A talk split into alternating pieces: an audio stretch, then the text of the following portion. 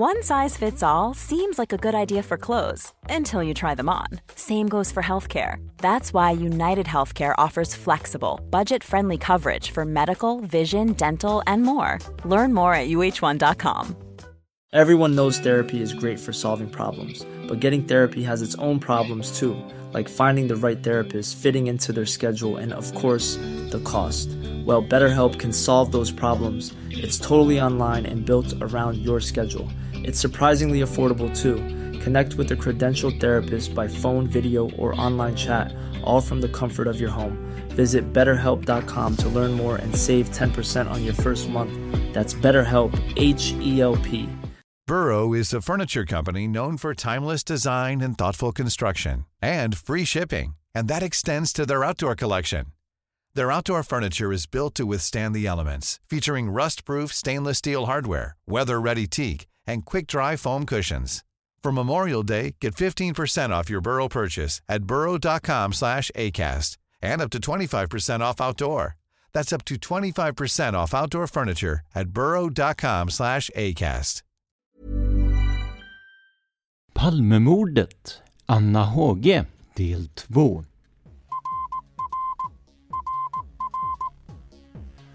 Sveriges statsminister Olof Palme är död.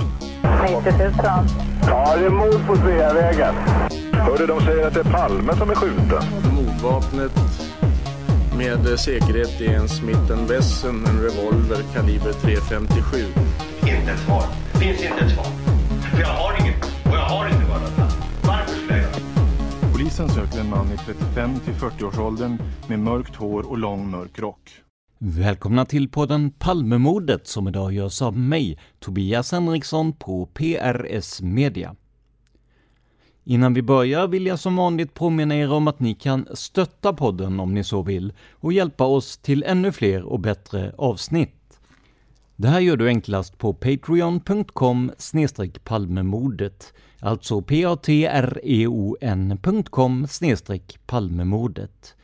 Där donerar du en summa som podden får per publicerat nytt avsnitt. Om du hellre vill göra en engångsdonation, ja då hittar du sätten att göra detta på i avsnittsbeskrivningen. Idag ska vi fortsätta där vi slutade förra veckan, nämligen med Anna Hage och hennes vittnesmål. Ni vet ju sedan innan att Anna var en ung student som läste sjukvårdsprogrammet på Tälje gymnasium och att hon försökte rädda livet på Olof Palme tillsammans med Stefan G. Att vi använder Annas hela namn medan Stefan får nöja sig med den inledande bokstaven på efternamnet, ja, det beror på att Anna, till skillnad från Stefan, släppt en bok i eget namn och i samband med det också förekommit mycket i media. Och med tanke på det så finns det ingen risk för publicitetsskada om vi använder hela hennes namn. För att kommande förhör ska bli mer begripliga måste vi titta lite på vad Anna Hage skrivit i sin bok. I den berättar hon utförligt om mordnatten, men också om sitt liv i skuggan av Palmemordet. Hon skriver att hon på mordkvällen ser en man falla omkull och att det är uppenbart att han behöver hjälp. Med tanke på sin utbildning rusar Anna fram till den skjutne, som senare visar sig vara statsministern. Hon känner ingen puls och även långt efteråt har hon svåra skuldkänslor över att hon inte lyckades rädda Olof Palmes liv. Tänk då på att vi pratar om en ung tjej som helt plötsligt kastas in i Sveriges kanske största mordgåta genom alla tider. Anna är i mina ögon en hjälte för det hon gjorde och jag är väldigt osäker på om någon skulle gjort detsamma efter en skjutning idag. Men Annas berättelse handlar också om att hon känner sig ifrågasatt och delvis klumpigt behandlad av polisen. När hon förhörs första gången är det med Olof Palmes blod fortfarande på händerna, bokstavligt talat. Hon tycker inte att hon får tillräckligt stöd av polisen eller av något vittnesstöd vid rättegångarna. Båda de här sakerna skulle ju vara helt självklara idag. Men så är det ju en annan sak också. Det här med militären.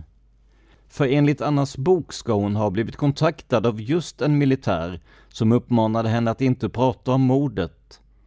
När Anna frågade hur hon ska veta att mannen inte ville henne illa svarar han enkelt att i så fall hade han redan gjort henne illa. När hon träffar mannen bär han en militär uniform med märken på axlarna. Mannen talar om vi och oss, men förklarar inte vilka han representerar. Mannen ger även ett intryck av att Anna står under övervakning och ber henne att inte prata med fel personer. Sedan är mötet över. Och den här passagen blir viktig när vi kommer till det andra förhöret i dagens avsnitt. Tyvärr är den passagen om militären svårt maskat, men jag kommer att plocka delar ur det förhöret ändå, för att ni ska få en bild av vad det handlar om. Men först, och mest för att ni ska få en bild av hur man rapporterade om Annas insats under mordkvällen, så ska vi titta på vad Expressen skrev om Anna dagen efter mordet, alltså den 1 mars 1986. Vi ska här säga att Anna har menat att media har behandlat hennes uppgifter felaktigt eller fantasifullt.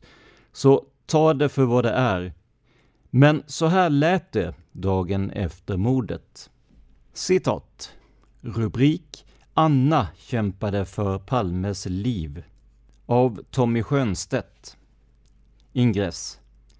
Jag lyckades få igång hans puls i några sekunder men Plötsligt dog den ut. Anna Hage, 17, berättar för Expressen om hur hon kämpade för att rädda Olof Palmes liv. I flera minuter gav hon statsministern hjärtmassage samtidigt som en ung man gjorde konstgjord andning. Brödtext Anna Hage står tillsammans med sin kamrat Karin J framför den blodfläckade trottoaren på Sveavägen där Olof Palme sköts. Tio minuter har gått sedan ambulansen körde iväg med Palme.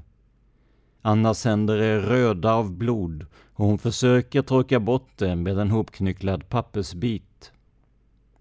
Anna berättar för Expressen. Karin och jag hade varit på bio och satt i bilen på Sveavägen. Plötsligt fick vi se en man falla ihop på trottoaren. Jag trodde det var fråga om en eh, hjärtinfarkt. Eftersom jag utbildade mig på vårdlinjen hoppade jag ut ur bilen och sprang fram till den liggande mannen. Jag har lärt mig hjärtmassage och tänkte att eh, jag kanske kunde göra nytta. En kvinna stod böjd över mannen. Jag såg först inte vilka mannen och kvinnan var. Då såg jag att det var Lisbet Palme. Hon var chockad och sa Det är min man, ser ni inte vem det är? Anna fortsätter Palme låg i framstupa sidoläge. Det blödde ymnigt från eh, hans mun. En ung kille kom fram och började ge konstgjord andning. Men det var svårt eftersom det blödde från munnen hela tiden. Killen försökte torka bort blodet ifrån munnen och fortsatte med mun mot mun-metoden, men det gick inte att fortsätta. Palmes puls hade stannat jag började hjärtmassage och efter en stund, ja kanske efter några minuter, fick jag igång pulsen i några sekunder. Men plötsligt dog den ut. Anna och Karin såg gärningsmannen springa från platsen. Han sprang Tunnelgatan norrut. Jag såg ingen pistol just då. Han eh, slängde i vart fall inte den ifrån sig. Jag tror att han var i 35-årsåldern han hade mörk rock, var av medellängd och hade mörkt hår. Han sprang fort och såg ut att vara ensam, berättar Anna och Karin. Sedan får de följa med i en av polisernas radiobilar till polishuset, där de än en gång berättar om dramat. Och där slutar vi citera Expressen från den 1 mars 1986. Men i vårt narrativ har vi nu kommit fram till 2018.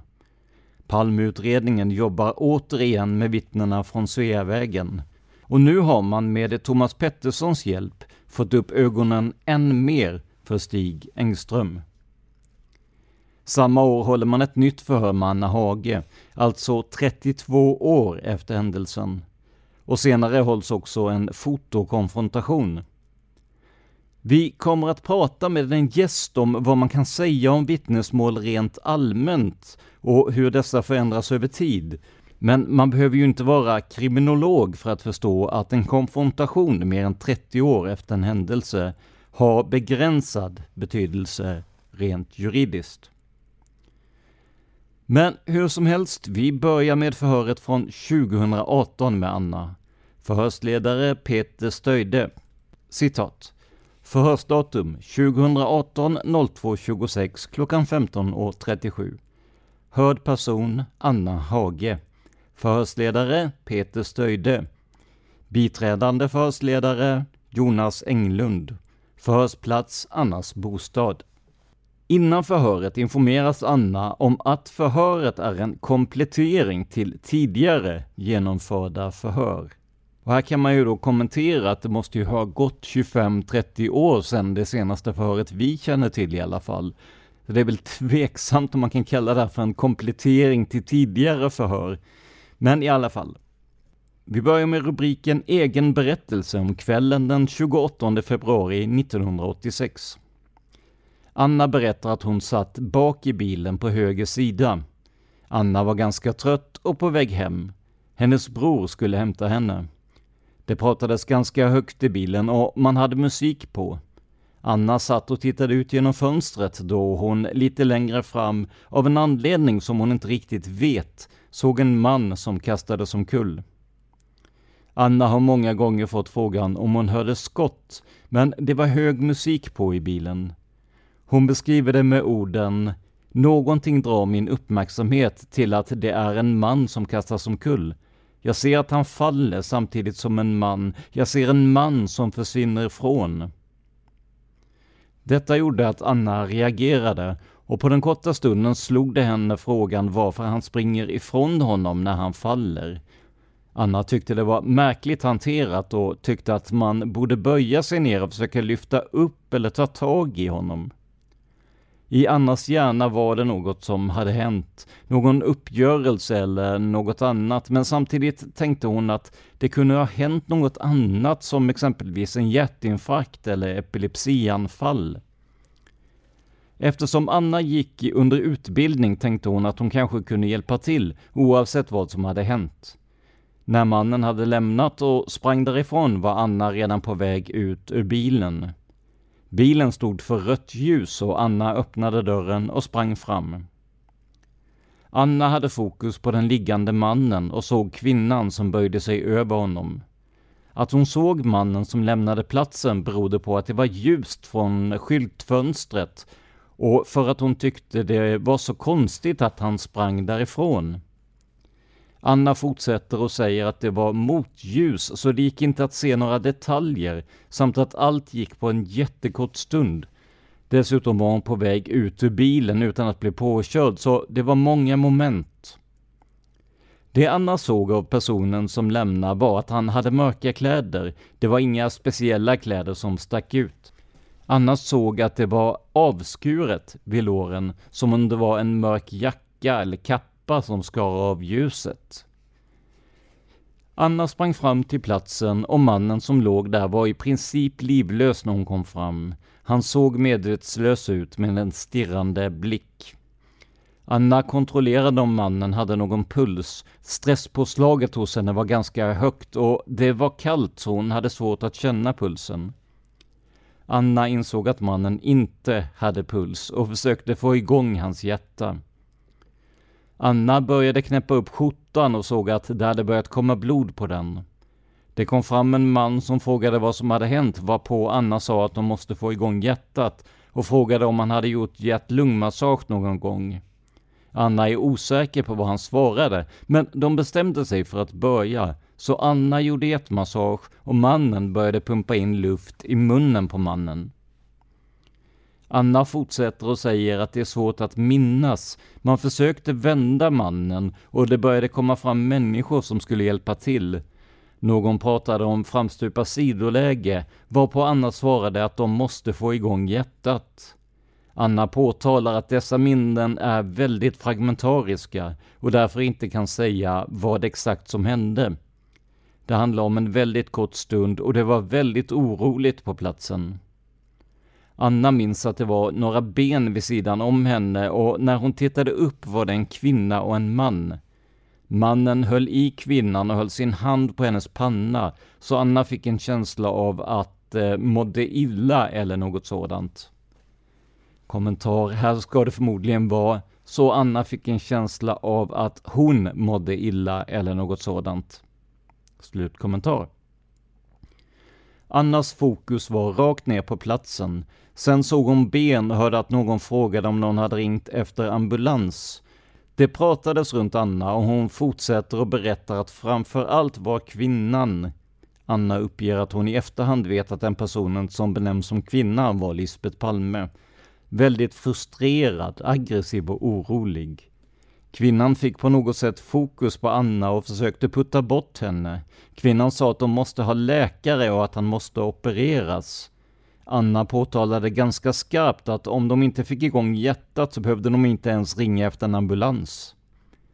Annas kamrat Karin, som också hade sprungit ut ur bilen, höll i kvinnan och försökte hålla henne borta från Anna så att hon kunde fortsätta försöka rädda hans liv.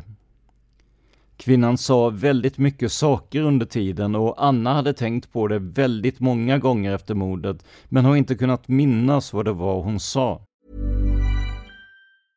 Ryan Reynolds here from Mint Mobile. With the price of just about everything going up during inflation, we thought we'd bring our prices down. So to help us, we brought in a reverse auctioneer, which is apparently a thing. Mint Mobile unlimited premium wireless. Have to get 30, 30, bit to get 30, bit to get 20, 20, 20, bit to get 20, 20, bit to get 15, 15, 15, 15 just 15 bucks a month. So, Give it a try at mintmobile.com/switch. slash $45 up front for 3 months plus taxes and fees. Promo rate for new customers for limited time. Unlimited more than 40 gigabytes per month slows. Full terms at mintmobile.com. If you thought the only way to get a more defined jawline with natural-looking results was through surgery, think again. Juvederm Volux XC is a non-surgical injectable gel filler that improves moderate to severe loss of jawline definition and can help you achieve natural-looking results with little downtime. Even better, this improved definition lasts up to one year with optimal treatment. No maintenance required. Improve jawline definition for a smooth, sculpted look with Juvederm Volux XC. For important safety information and to find a licensed specialist, visit juvederm.com. That's J U V E D E R M.com. Not for people with severe allergic reactions, allergies to lidocaine, or the proteins used in Juvederm. Common side effects include injection site redness, swelling, pain, tenderness, firmness, lumps, bumps, bruising, discoloration, or itching. There's a risk of unintentional injection into a blood vessel, which can cause vision abnormalities, blindness, stroke, temporary scabs, or scarring. Talk to a licensed specialist to find out if it's right for you. A lot can happen in the next three years. Like a chatbot may be your new best friend.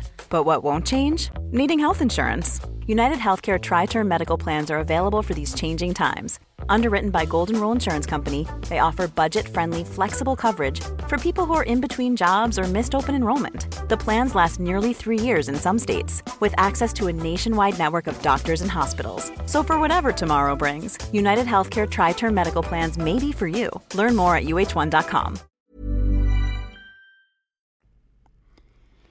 Anna fortsätter och berättar att ju mer hon tryckte på bröstbenet, ju mer blod kom det. Det blev en pöl på marken och Anna halkade runt.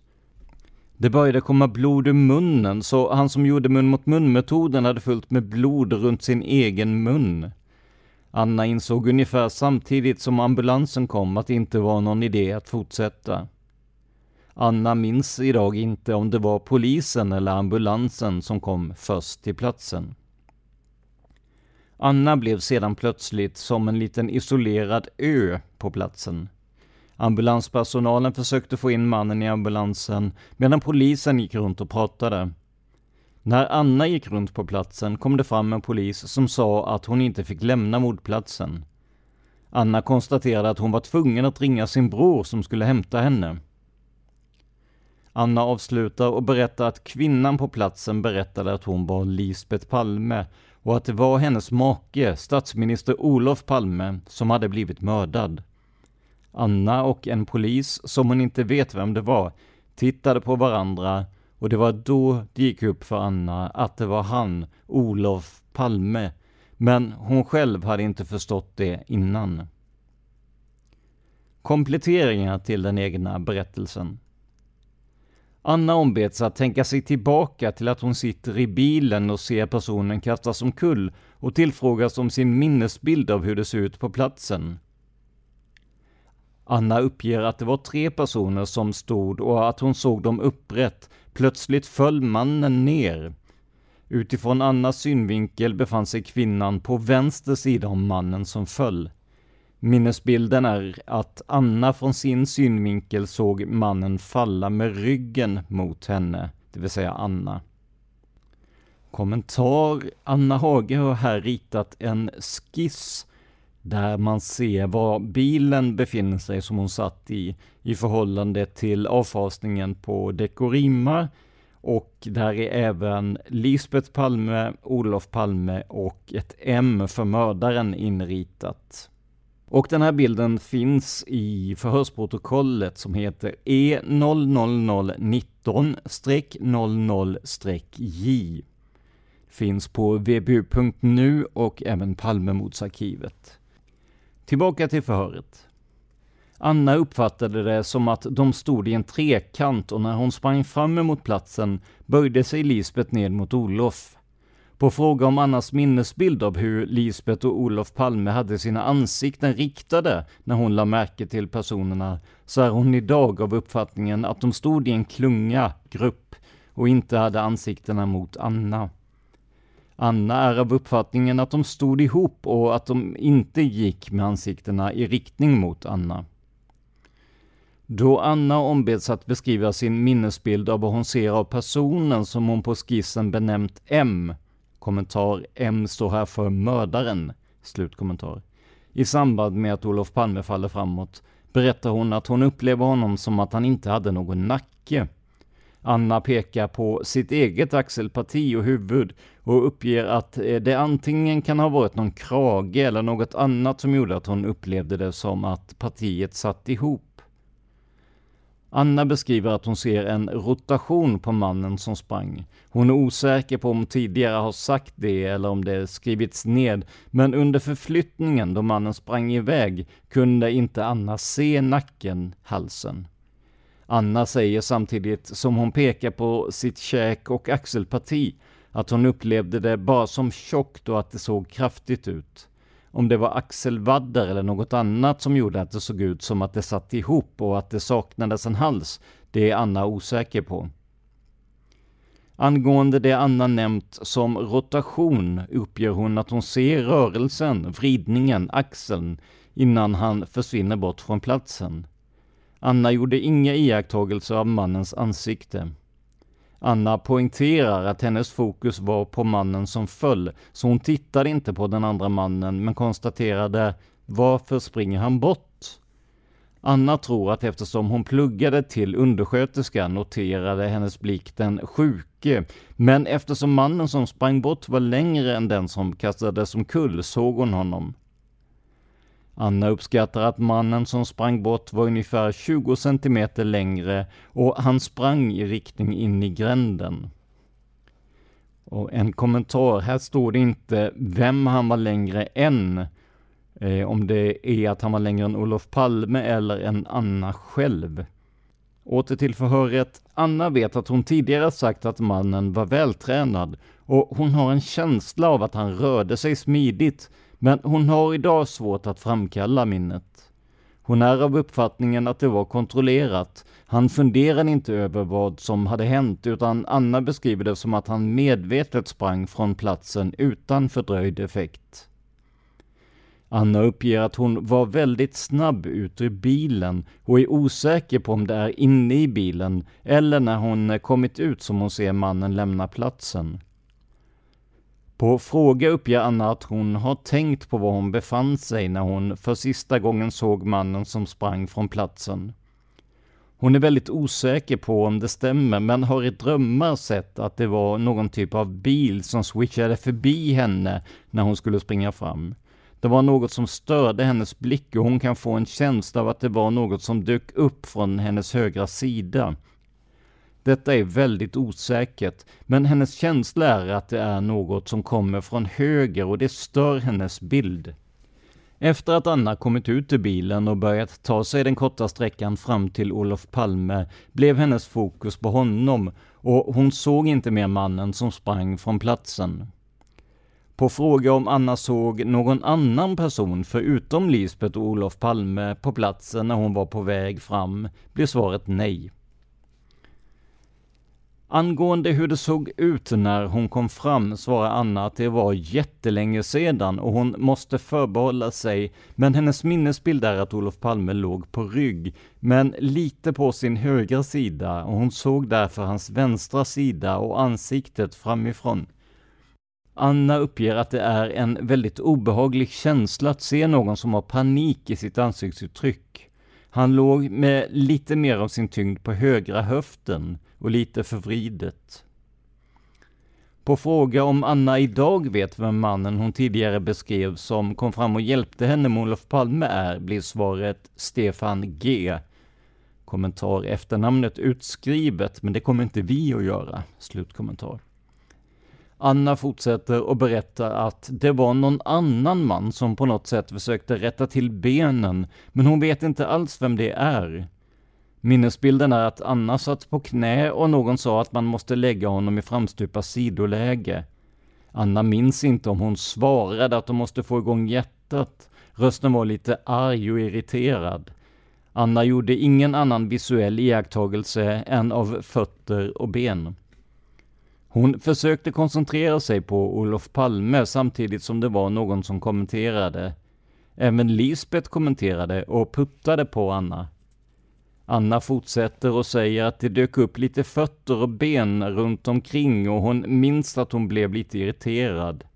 Anna ville att de skulle backa då de bara var i vägen. Folk började böja sig ner och peta och vara i vägen samtidigt som Lisbet puttade på Anna.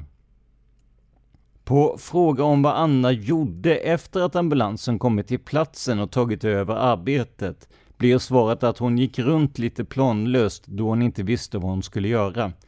Hon var väldigt bekymrad och ville bara torka av sig blodet hon hade på kroppen, händerna och i ansiktet. Anna hade förstått att hon hade statsministerns blod på sig och allt blev surrealistiskt och obehagligt. Anna ville ha papper och sökte upp en polisbil som hade kört upp på trottoaren. Anna frågade en kvinnlig polis om hon hade papper, men polisen blev jätteirriterad. Av en annan polis som hade kommit till platsen fick Anna en pappersservett. När Anna gick runt på platsen kom det fram en fotograf och en journalist. Samtidigt var det en polis som frågade henne om namn och adress. Två kommentarer så här långt då. Det är ju inte helt omöjligt att den här journalisten som kom fram var Tommy Schönstedt som ju skrev artikeln som vi citerade innan för Expressen. Och sen en kommentar också som står med i protokollet här. Och det är i samband med att Anna läser igenom förhöret uppger hon att hon är väldigt osäker på sin minnesbild av hur Olof Palme låg hon har en bild av att han låg på sin vänstra sida och att hon puttade till honom så att han hamnade på rygg. Och det var de två kommentarer som vi ville skjuta in här.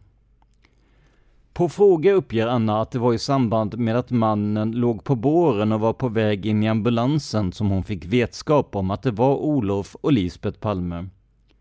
Anna uppger på fråga att hon fick hjälp av en taxichaufför att ringa sin bror. På fråga uppger Anna att hon inte har något minne av att hon pratade med någon, förutom med eventuellt fyra poliser och Expressen. På fråga om Anna har något minne av att hon talade om för någon vem det var som låg på båren är hon osäker. Hon har inget minne att det är så, men det kanske var så. Eventuellt kan det ha varit till Karin. På fråga om det är något som Anna minns från mordplatsen som hon inte har berättat blir svaret att Lisbeth Palme sa någonting om personen. Han är av uppfattning att det var om personen som lämnade platsen, men hon kan inte komma på vad det var Lisbeth sa. På fråga om Anna har något ytterligare som hon vill säga om det som hände på platsen, så uppger hon att hon är osäker på om hon har sagt allt eller om hon har missat något. Det är så länge sedan, hon blir ibland osäker på följden, vilket måste tas med i beräkningen. Men det hon nu har sagt är den minnesbild hon har. Anna fortsätter och säger att hon nu har fått frågor som hon aldrig tidigare har fått. Som exempel har hon aldrig tidigare svarat på hur de stod i förhållande till varandra, så därför blir hon osäker på om det verkligen kan vara så som hon nu sagt.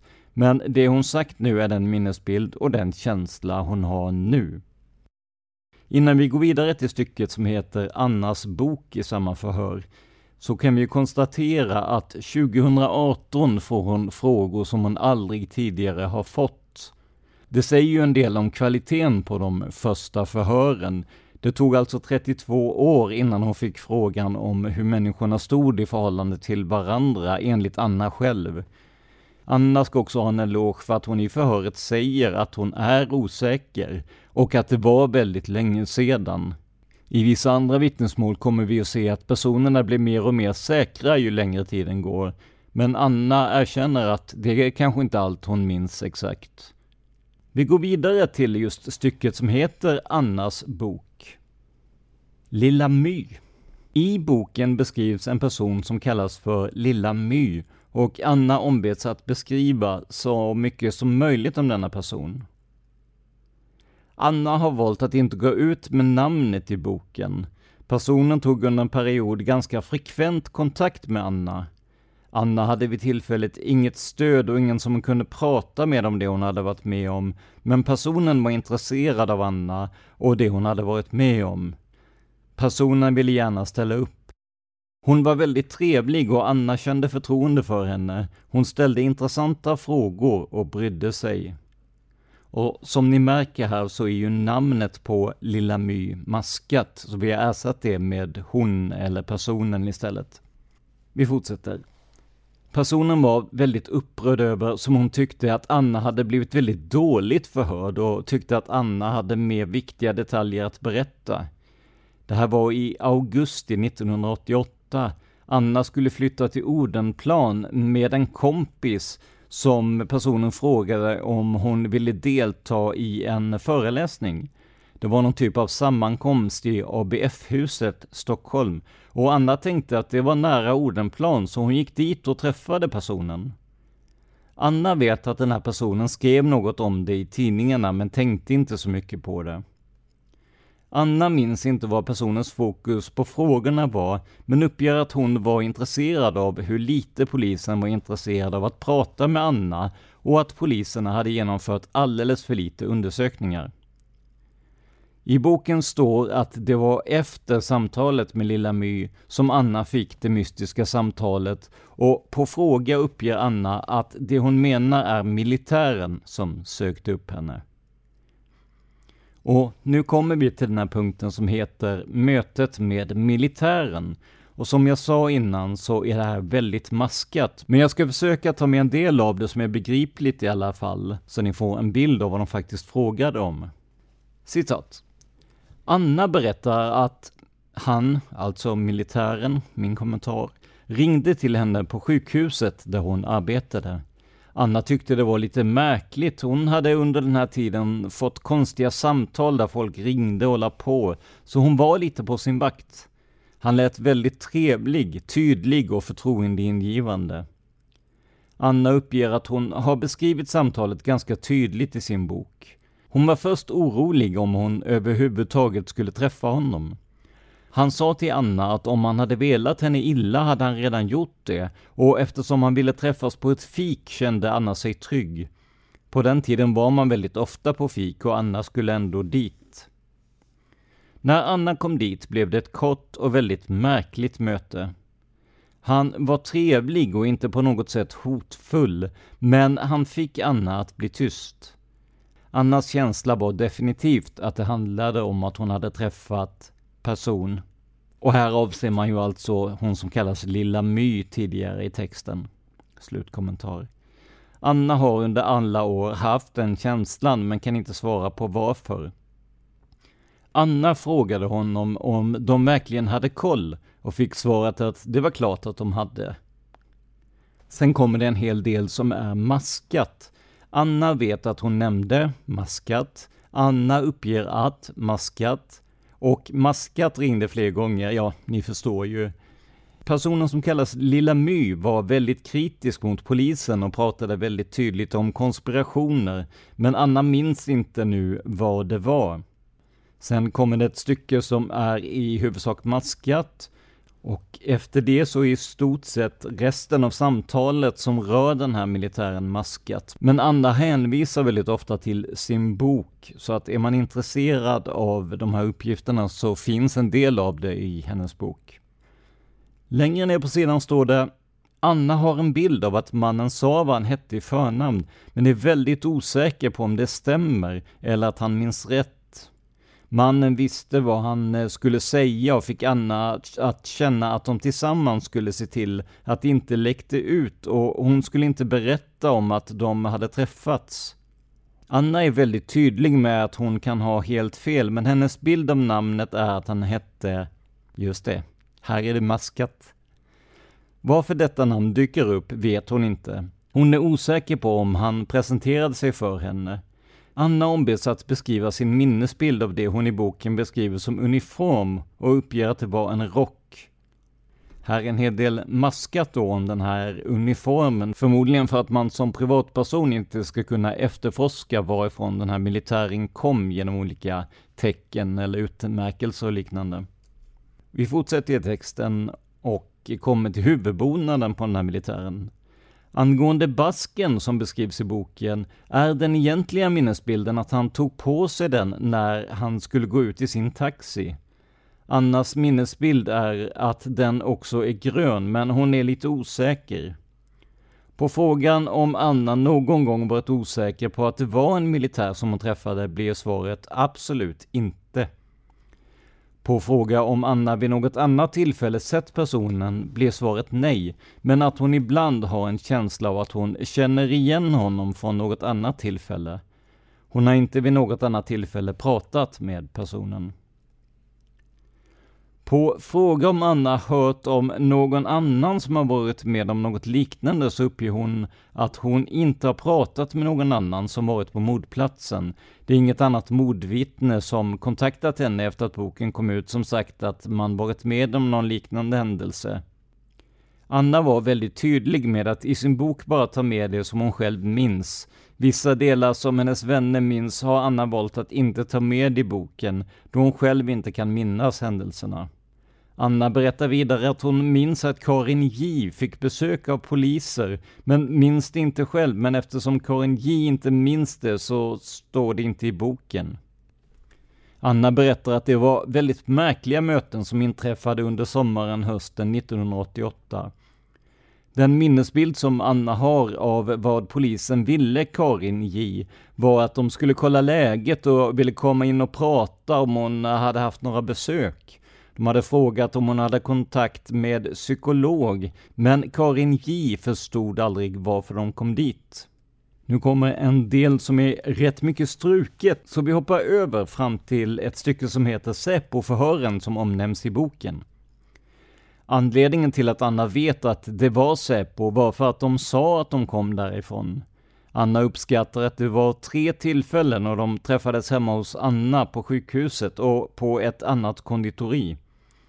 Angående samtalen uppger Anna att de inte spelades in på något ljudband, utan de satt mest och pratade, vilket hon tyckte var så konstigt. De undrade hur Anna hade det, om det var någon som hade tagit kontakt, om hon hade pratat med någon, om Anna hade varit på förhör hos polisen och andra liknande saker. Det var som vanliga samtal, men Anna uppfattade dem som konstiga samtal. Det var inga förhör som handlade om detaljer, utan det handlade om nutid. Vid ett av tillfällena var det några fler som var med och de pratade de mer specifikt om några kläder. Det var olika personer vid alla tillfällen och Anna minns inte något namn. Dessa samtal skedde under samma tidsperiod som mötet med militären. Och innan vi går in på filmsekvens på en springande man så kan vi konstatera då att den springande mannen med allra största sannolikhet är Stig Engström ur Rapportinslaget. Och det här finns ju att se på eh, Youtube tror jag fortfarande. Jag vet att jag gjorde själv en ljudförbättring på det här för att det var taskigt ljud på det innan och la upp på just Youtube då, eh, men fick det borttaget dagen innan presskonferensen märkligt nog. Eh. Men så är det i alla fall. Vi går vidare då alltså med filmsekvens på springande man. Anna informeras om att hon kommer att få se en liten filmsekvens på en man som springer och ombeds att beskriva eventuella likheter och skillnader. Anna ombeds även att berätta om hon tidigare sett filmsekvensen. Anna informeras om att förhörsledaren inte påstår att personen har något med händelsen att göra. Anna tycker spontant att hennes känsla är att personen springer för framåtlutad, men vet i övrigt inte vad hon ska säga. Hon har aldrig tidigare sett den aktuella filmsnutten. Ett Messenger-meddelande som återfinns i boken. Anna får se det meddelande som finns i boken och på fråga uppger hon att det finns kvar. På fråga om Anna vet eh, vem det var som skickade meddelandet svarar hon ja och att men hon har inte svarat honom på meddelandet. Och här står det en fotnot i samband med att Anna läser igenom förhörsutskriften uppger hon att efter att hennes bok givits ut blev hon åter kontaktad av personen och de samtalade lite med varandra, dock inte om bilden eller det han hade skrivit i meddelandet. I boken står att en bild hade bifogats meddelandet och Anna tillfrågades om hon tittade på bilden, varpå hon svarade att hon nog har kvar meddelandet. Anna kontrollerar sin telefon och får fram att personen heter Censur, samt bilden som hon fick tillsänd sig. Ett fotografi tas över den aktuella bilden och kontaktuppgifterna bifogas förhöret. Anna tillfrågas om vad hon skulle ha svarat på frågan från honom blir svaret Nej, jag har inte sett honom. Anna kan inte minnas att hon sett det ansiktet som hon fick på bilden. Anna berättar att personen har kontaktat henne igen och hon har pratat lite med honom. Det han nu skrivit är att han har läst boken och varit trevlig, han har varit väldigt intresserad av att komma i kontakt. Anna får se en färgbild på samma person, varpå Anna svarar med nej. Anna har ingen minnesbild av att hon skulle ha sett den personen och säger samtidigt att hon hade fokus på Olof Palme och såg mest ben. Anna uppger att hon säger att hon inte har sett militären förut, men hon har en känsla av att hon har gjort det.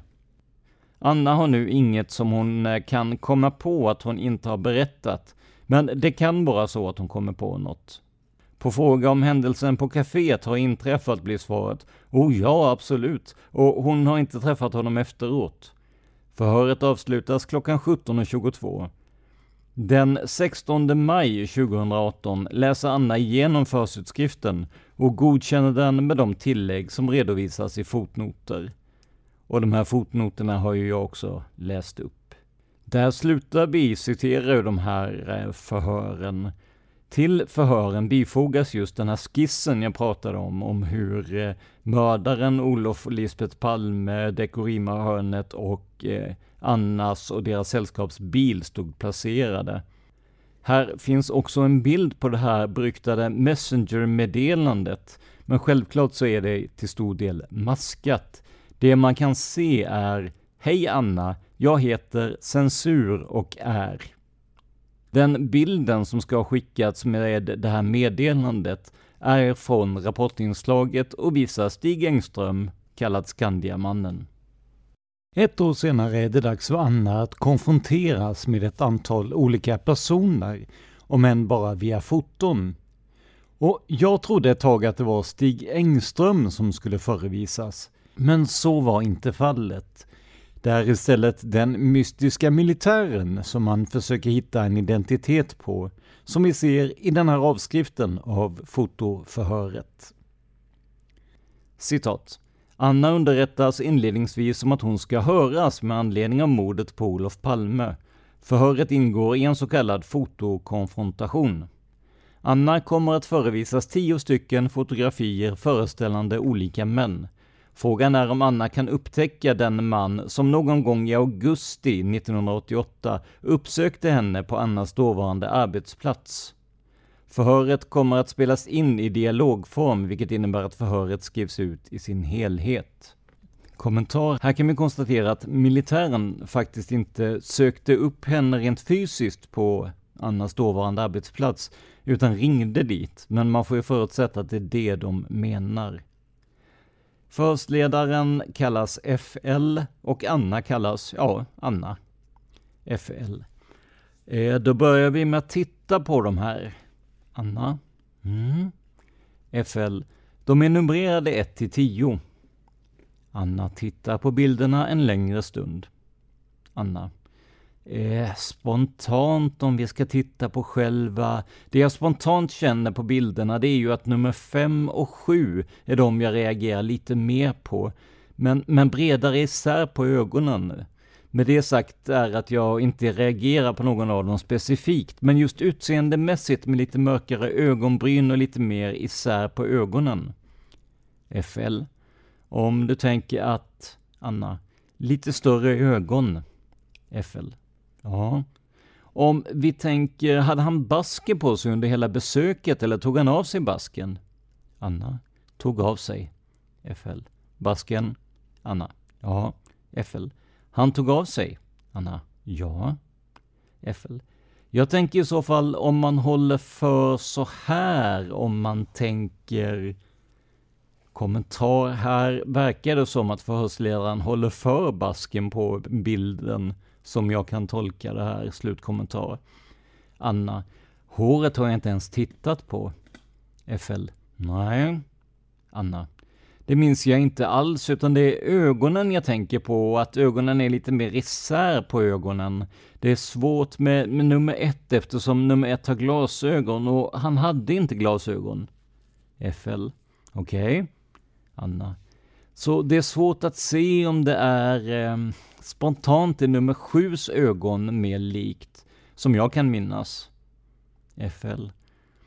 Okej, okay, och nummer fem, vad är det som avviker med honom om det jämför med sjuan? Anna.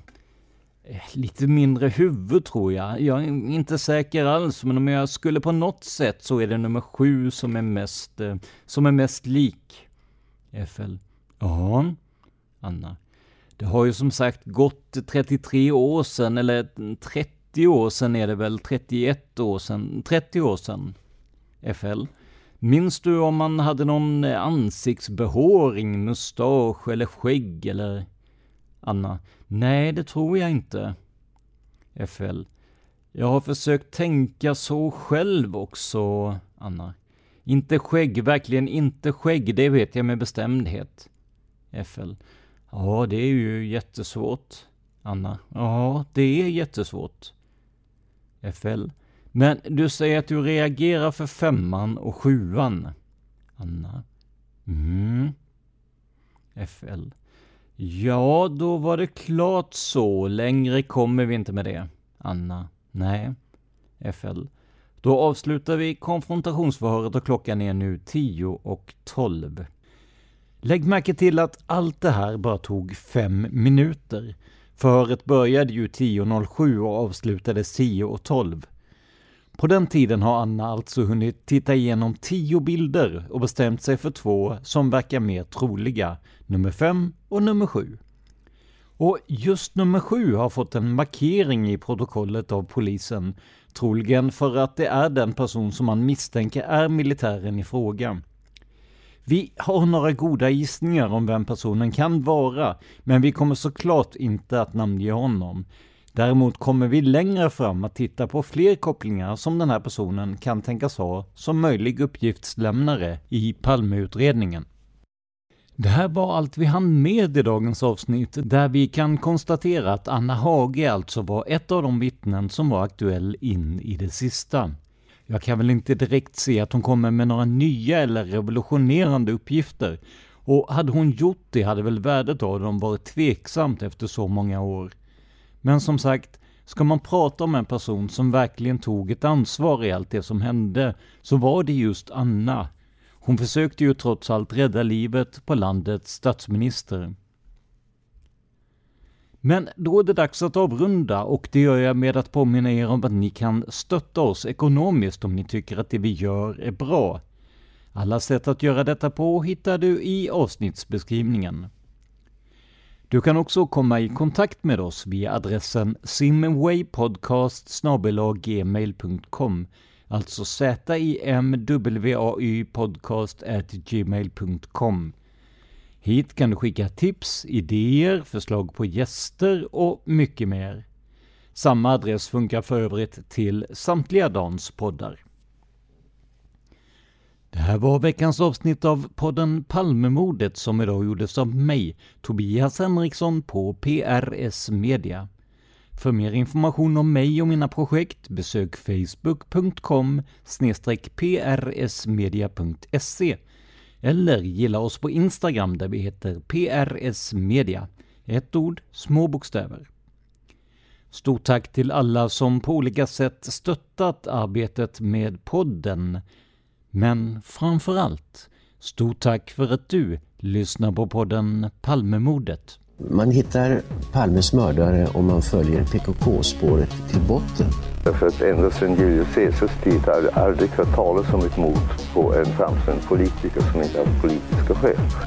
Polisens och åklagarens teori var att han ensam hade skjutit Olof Palme. Och det ledde också till rättegång. Men han frikändes i hovrätten.